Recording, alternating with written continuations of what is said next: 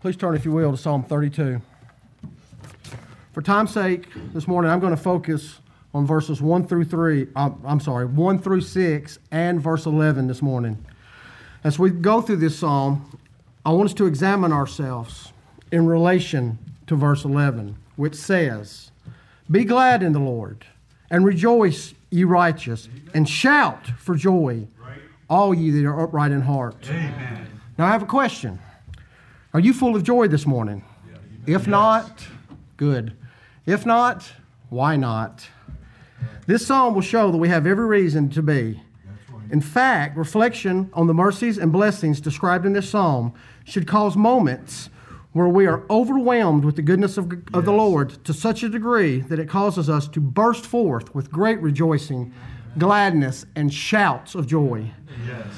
I hope to remind us that, comparatively speaking, there's really only one thing that matters in this world. There's really only one thing worth rejoicing over, and that is that our names are written in heaven. Amen. Yes. In Luke 10:20, the disciples have come back. They're excited. They're telling Jesus, even the devils are subject to us. Amen. And Jesus responds as this. That's great. Notwithstanding in this, rejoice not. Notwithstanding in this, rejoice not, that the spirits are subject unto you, but rather rejoice, because your names are written in heaven. Amen. Verses 1 and 2 of this psalm will speak of those whose names are written in heaven. While presenting this, I am operating under the assumption that everybody in this room is able to apply verses 1 and 2 to themselves. If this is not the case, then this will be foolishness to you. However, if you are an elect, regenerated child of God, then this psalm should cause you to rejoice exceedingly. Follow along as I read Psalm 32. Blessed is he whose transgression is forgiven, Amen. Whose sin is covered. Amen. Blessed is the man unto whom the Lord imputeth not iniquity, Amen. And in whose spirit there is no guile. Amen. When I kept silence, my bones waxed old through my groin all the day long. For day and night thy hand was heavy upon me. My moisture is turned into the drought of summer. Selah. I acknowledge my sin unto thee, and mine iniquity have I not hid. I said, I will confess my transgressions unto the Lord, and thou forgavest the iniquity of my sin. Amen. Selah. For this shall every one that is godly pray unto thee in a time when thou mayest be found. Right. Surely in the floods of great waters they shall not come nigh unto thee. Amen. Thou art my hiding place. Thou shalt preserve me from trouble. Right. Thou shalt compass me about with songs of deliverance. Amen. Selah. Excuse me.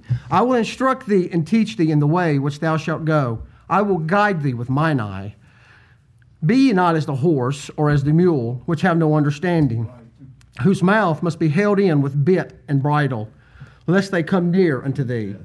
Many sorrows shall be to the wicked, but he that trusteth in the Lord, mercy shall compass him about. Amen. Be glad in the Lord, yes. And rejoice, ye righteous, yes. And shout for joy, all you that are upright in heart. Amen. Yes, amen.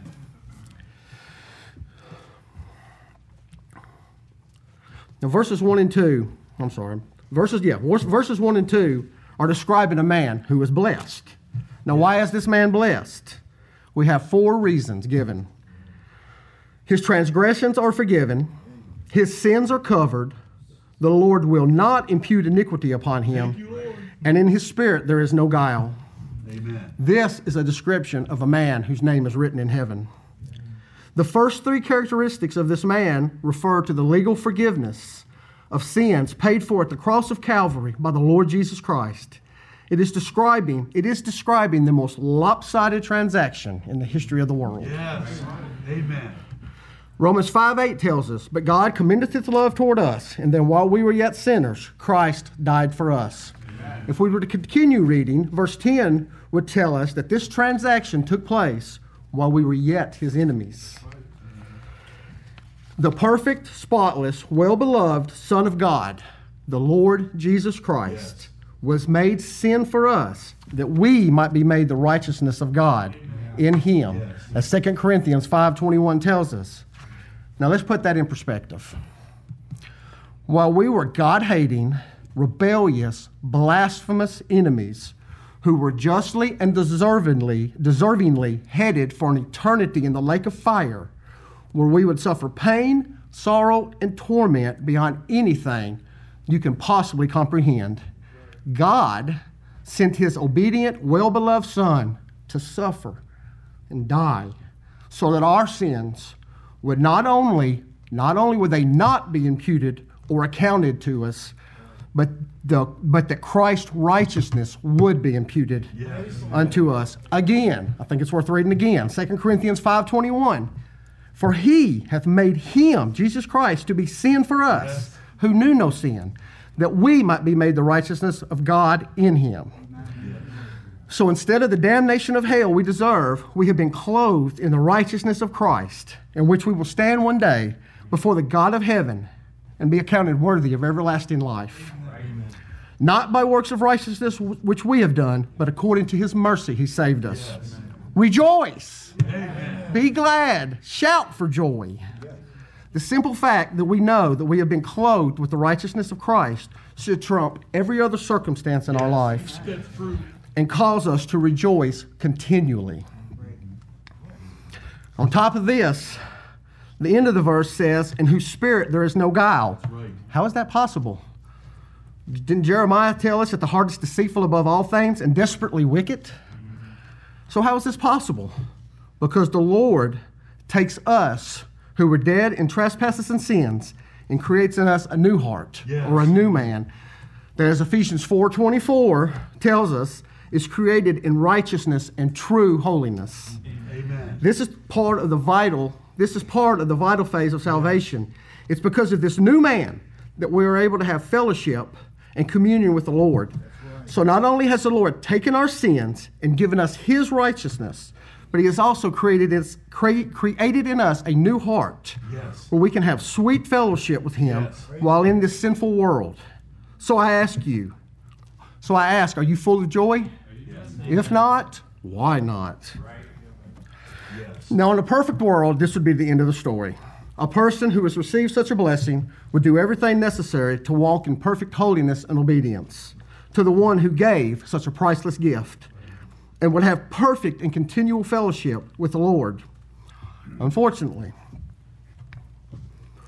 while in this world, we still have an old man, who we can, don't have to, but we sometimes allow to bring us down. Yes. So this is what happened to David in verses 3 and 4. Unfortunately, and to my shame, I can talk about verses 3 and 4 as one with experience. Recently, I've spent much time pondering this question. How could somebody, that somebody being me, who's been saved from so much, and who had known the intimacy and joy and pleasure and peace that comes from sitting at the feet of Jesus Christ, supping with him, worshiping him, how could somebody who knew such a blessing and fully understood with overwhelming joy the blessings of being in verses 1 and 2, how could that person end up in verses 3 and 4? The same way David did. Yes. Yes. Because of sin that did easily beset, that I was silent about, that I did not acknowledge, and I tried to hide. Then one unrepented sin leads to another, and then next thing you know, you're in Psalms 32, verses 3 and 4. Yes. So what's it like to be in Psalms 32, verses 3 and 4? It's terrible. Psalms 38 describes it this way. There is no soundness in my flesh because of thine anger. Neither is there any rest in my bones because of my sin. For mine iniquities are gone over mine head. There's a heavy burden. They are too heavy for me. My wounds stink and are corrupt because of my foolishness. I believe that sums it up quite well. But let's look at verses 3 and 4 for even more description. David says his bones waxed old. Do you know what old bones do? They ache. David says he roared. He was in anguish. He was frustrated. He was roaring. Ugh! He was frustrated. He was like a lion who was suffering the pains of hunger, who was hurting and angry. David says the Lord's hand was heavy upon him. Thankfully, it wasn't a crushing hand. It was nevertheless the painful hand of discipline from his heavenly Father. David says his moisture was turned into drought. Whether you want to think of that as drought of the land or the dehydration of your body, both are painful and debilitating conditions. David was miserable. I was miserable. And you will be miserable if you allow yourself into that situation. Right. Now, you may be thinking to yourself right now, Jerry, I thought you said you were going to give us reason to be joyful. That sounds horrible. It is horrible. You're right. But rejoice, because it's fixable. Yes. Right. If you are convicted about your sins, then it is evidence that the Lord can still be found. Yes. And all you have to do is acknowledge, confess, and repent. Yes. Right. And the Lord will forgive. I'm sorry, y'all, my mouth is getting very dry. And the Lord will forgive the iniquity of your sin, like he did for David. Right. Is it really that simple? Yes. Amen. It's really that simple. Confess your sins, and the Lord will forgive you immediately.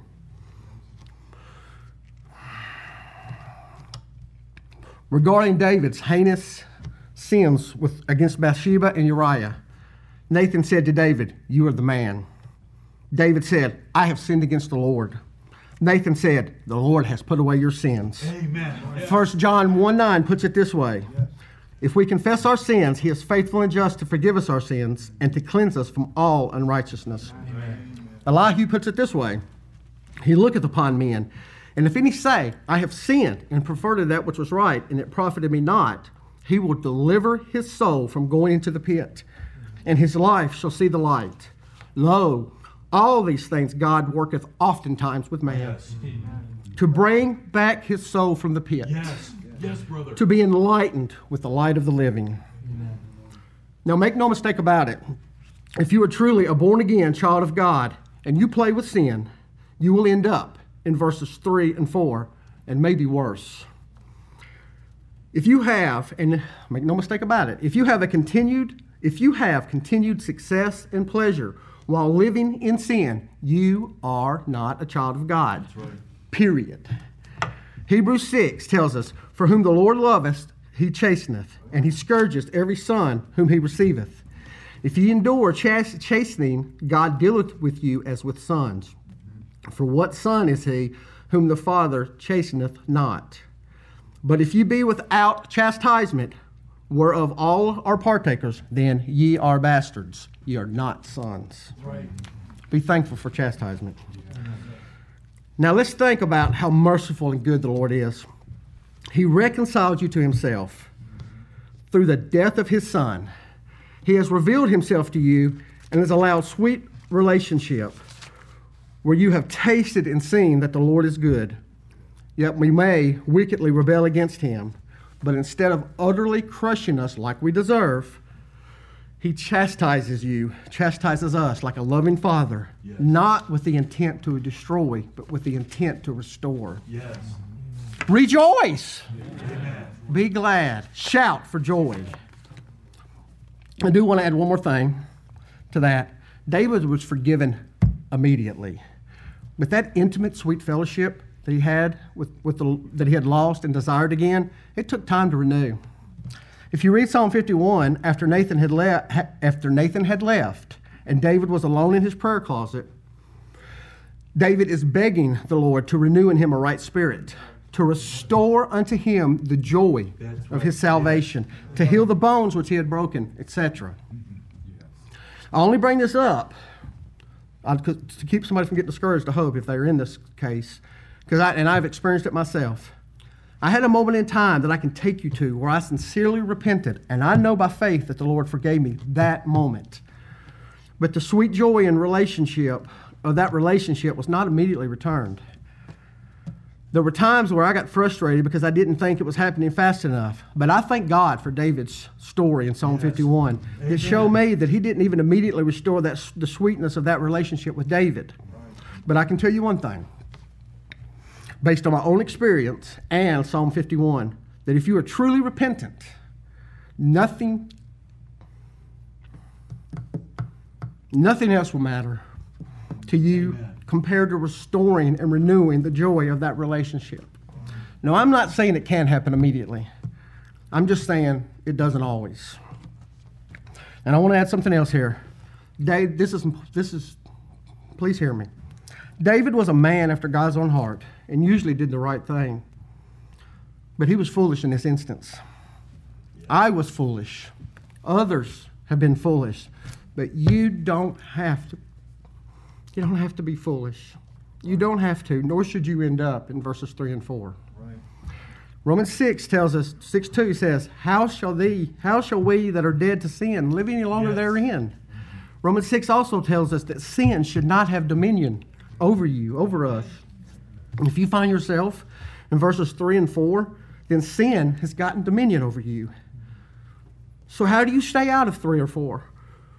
Sermons could and have been preached